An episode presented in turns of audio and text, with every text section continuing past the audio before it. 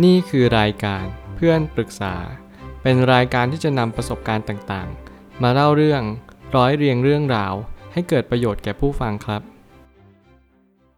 สวัสดีครับผมแอดมินเพจเพื่อนปรึกษาครับ วันนี้ผมอยากจะมาชวนคุยเรื่อง อย่ามัวนั่งวางแผนและวิเคราะห์ แต่ให้เริ่มต้นลงมือทำข้อความทวิตจากมาร์คแมนสันได้เขียนข้อความไว้ว่า เราทุกคนมักจะสูญเสียเวลาชีวิต ในเรื่องของการวางแผนและวิเคราะห์ ในการหาตัวเลือกมากเกินไป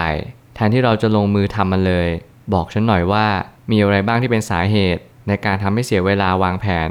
มากไปกว่าการเริ่มต้นลงมือทำผมคิดว่าข้อความทวิตนี้มาย้ำเตือนอะไรเราบางอย่าง ไม่ว่าจะเป็นการที่เราเป็นนักวางแผนมากจนเกินไป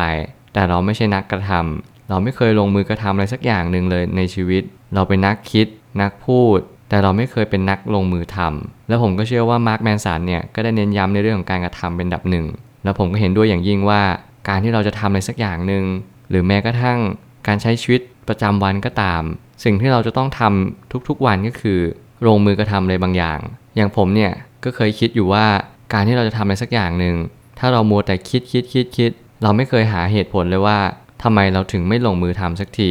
นั่นก็จะเป็นเพียงแค่ความคิด มันไม่สามารถที่จะสำลิดผลอะไรขึ้นมาได้ แล้วคุณก็จะเสียใจภายหลังว่า เราไม่สามารถที่จะทำมันได้จริงๆ เพราะคุณรู้สึกว่าโทษตัวเอง แล้วก็ดูถูกตัวเองตลอดเวลา ขอเพียงแต่ให้คุณเริ่มต้นลงมือทำเท่านั้นก็พอแล้ว ผมไม่ตั้งคำถามขึ้นมาว่า วันนี้จึงเป็นวันที่เราควรจะเลิกเสียเวลากับการวางแผน และการนั่งวิเคราะห์ เพราะบางครั้งการลงมือทำจะช่วยได้คำตอบเร็วยิ่งขึ้น หากคุณเป็นนักคิด นักวางแผน สิ่งที่คุณต้องเพิ่มเติมก็คือ นักการกระทำแต่ถ้าหากว่าคุณเป็นคนที่ชอบลงมือกระทำอยู่แล้ว ผมอยากแนะนำให้คุณ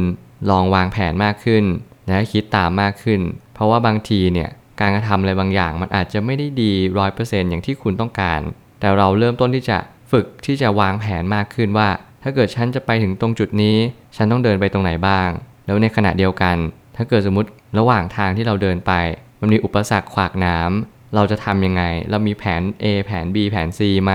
หรือว่า 1 2 3 ก็แล้วแต่ เพื่อที่เราจะพยายามไขว่คว้าหาทางออกของปัญหาเหล่านั้นให้จงได้ สิ่งเหล่านี้มันช่วยให้คุณตระหนักรู้ถึงบางสิ่ง ที่คุณสามารถทำได้ก็คือ เพิ่มขีดจำกัดความสามารถของตัวเอง อย่าไปคิดว่าสิ่งที่คุณวางแผนเอาไว้ทั้งหมด มันจะเป็นตามแผนทั้งหมด แต่จงพยายามพินิจพิจารณาสิ่งต่างๆ ตามความเป็นจริงว่า เรากำลังทำหรือว่าอยู่ตรงจุดไหนจริง ๆ ปัญหาบางครั้งมันไม่ได้มาแจ้งเตือนเราก่อน มันมาถึงมันก็ตูมเลยทีเดียว เข้ามาหาเรา แต่สิ่งที่เราทำได้ก็คือ มีสติรับรู้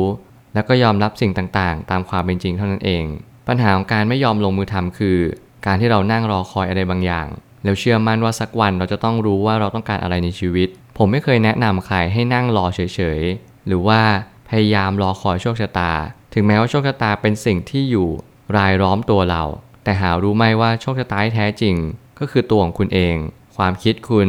การกระทำคุณและก็คำพูดล้วนแต่ก่อเกิดเป็นโชคชะตาทั้งหมดเลย ไม่ว่าคุณจะคิดอะไร การกระทำอะไรหรือพูดอะไร สิ่งเหล่านั้น มันจะเป็นตัวจารึกที่คุณจะกำหนดชีวิตคุณในอนาคตอย่างแน่นอน แต่สิ่งที่สำคัญที่สุดคุณต้องเรียนรู้ว่า การนั่งรอคอยเนี่ยไม่เคยทำอะไรให้มันดีขึ้นเลย รังแต่จะเป็นปัญหา รังแต่จะเนิ่นช้ากันเข้าไปใหญ่ เวลาที่เราสูญเสียกันไปทุกวันเนี่ยคุณเคยตั้งคำถามไหมว่า เราควรจะทำอะไรมากที่สุด เราอาจจะต้องลองทำอะไรสักอย่างหนึ่งถึงแม้ว่ามันจะไม่ได้ดูมีความสลักสำคัญอะไรในตอนนี้ หรือว่าคุณอาจจะต้องเริ่มลุกออกมาจากเก้าอี้ที่คุณนั่ง แล้วคุณก็ลองคิดหรือจินตนาการดูว่า ในอนาคตเนี่ยคุณจะมองเห็นตัวเองเป็นในรูปแบบใด ไม่ว่าคุณจะมองตัวเองในมุมไหนก็ตาม สิ่งที่คุณต้องระลึกรู้อยู่เสมอก็คือ ความสุขในวันนี้ เมื่อไหร่ก็ตามที่คุณมีความสุขในวันนี้ นั่นจะเป็นสิ่งที่สำคัญที่สุด ปัญหาของการรอคอยคือ การที่เราไม่ยอมทำอะไรสักอย่างหนึ่ง เช่น ตั้งคำถามแล้วแสวงหาคำตอบ ท้ายที่สุดเราจะพบเจอคำตอบนั้น ผมอยากจะแบ่งออกเป็น 3 ช่วงก็คือ ตั้งคำถาม แสวงหาคำตอบ แล้วก็พบเจอคำตอบนั้น ชีวิตเราเป็นเหมือนการเดินทาง เมื่อไหร่ที่คุณเดินทางไปสักระยะหนึ่ง คุณจะพบว่าบางครั้งเนี่ยสิ่งที่คุณเดินทางไป ไม่ว่าจะเป็นยังไงก็ตาม คุณจะมีความสุขหรือความทุกข์ ทุกอย่างล้วนเป็นประสบการณ์ทั้งหมดเลย มันจะทำให้เกิดกระบวนการตั้งคำถามมากขึ้นว่า คุณต้องการอะไรในชีวิตกันแน่ บางครั้งคุณกับสับสน คุณไม่รู้ว่าคุณต้องการอะไรในชีวิตแล้วนั่นแหละคือหนทางที่คุณจะต้องแสวงหาคำตอบว่า คุณต้องการอะไรในชีวิตกันแน่